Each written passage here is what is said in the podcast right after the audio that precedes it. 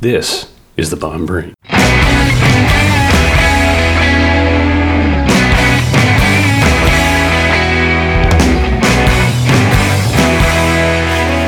Hello and welcome back to the Bond Brain. I'm your host, Bud West.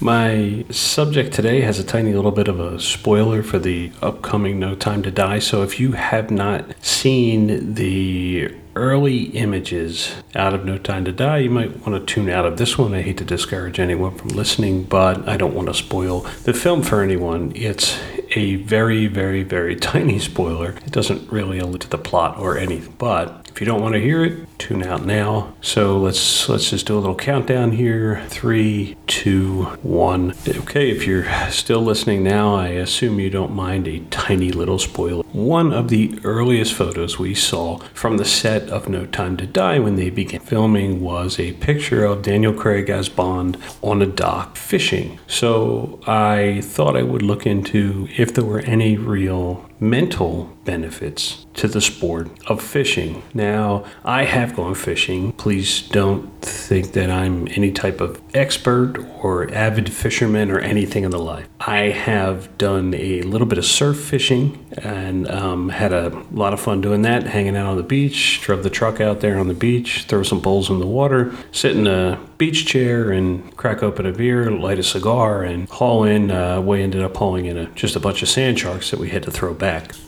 I think the best time I've ever had fishing is I've done some night fishing off a charter boat off the coast of Bermuda with a buddy of mine. That was an absolute blast, and that is definitely something I would do again in a heartbeat. But let's talk about the activity in general. In previous podcasts, I've talked about the benefits to your psyche of finding ways to relieve stress, and one of those ways is really very easy. Get out of the house, get outside, get back to nature. And studies have shown in several cases that this is a great way to release stress, reconnect with any type of park setting or an outdoor activity. And obviously, if you're going to go fishing, it's an outdoor activity. Now, the beauty of fishing to me is it runs really a, full gamut if you think about it. I mean, you can do anything from that lawn chair on the beach or sitting on the end of a dock in your favorite pond, all the way to getting quite a physical workout if you're going to go out and do some deep sea fishing. It's a great activity for unwinding,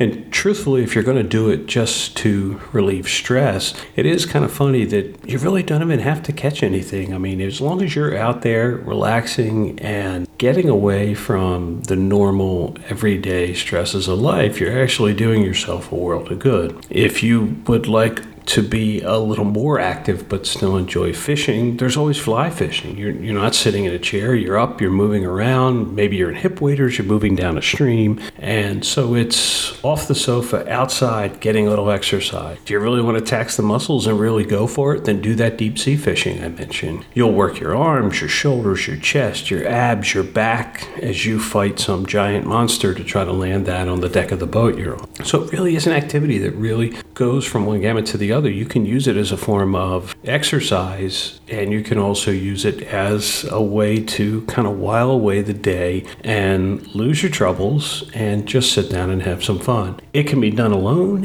it can be done in pairs, it can be done in group. I mean, there's not a whole lot of activities out there or sports where you can actually sit there and at the same time you're spending time with your five year old child, you can also be spending time with your 90 year old grandfather. I mean, it, it really is a wide ranging activity. It also has the benefit of being a lifelong activity. Now, when I was younger, I had a lot of sports as activities that, you know, at that time you're kind of naive and you think, hey, I'm going to, you know, I'm going to do this for the rest of my life. But I found out very early on that playing things like ice hockey and baseball, and sooner or later, those types of physical activities start to take their toll. But fishing doesn't really fall into that category. You know, as I said, you can be out there with your five year old and they can be doing just as well as you are. And you can be out there in your 90s and enjoying the sport of fishing. I like the idea that they have added this to the Bond character in No Time to Die. That he's moved on to a tropical location, he's retired, and he's doing things to enjoy his retirement. And it really adds to, you know, the list of sports that we see the Bond character undertake.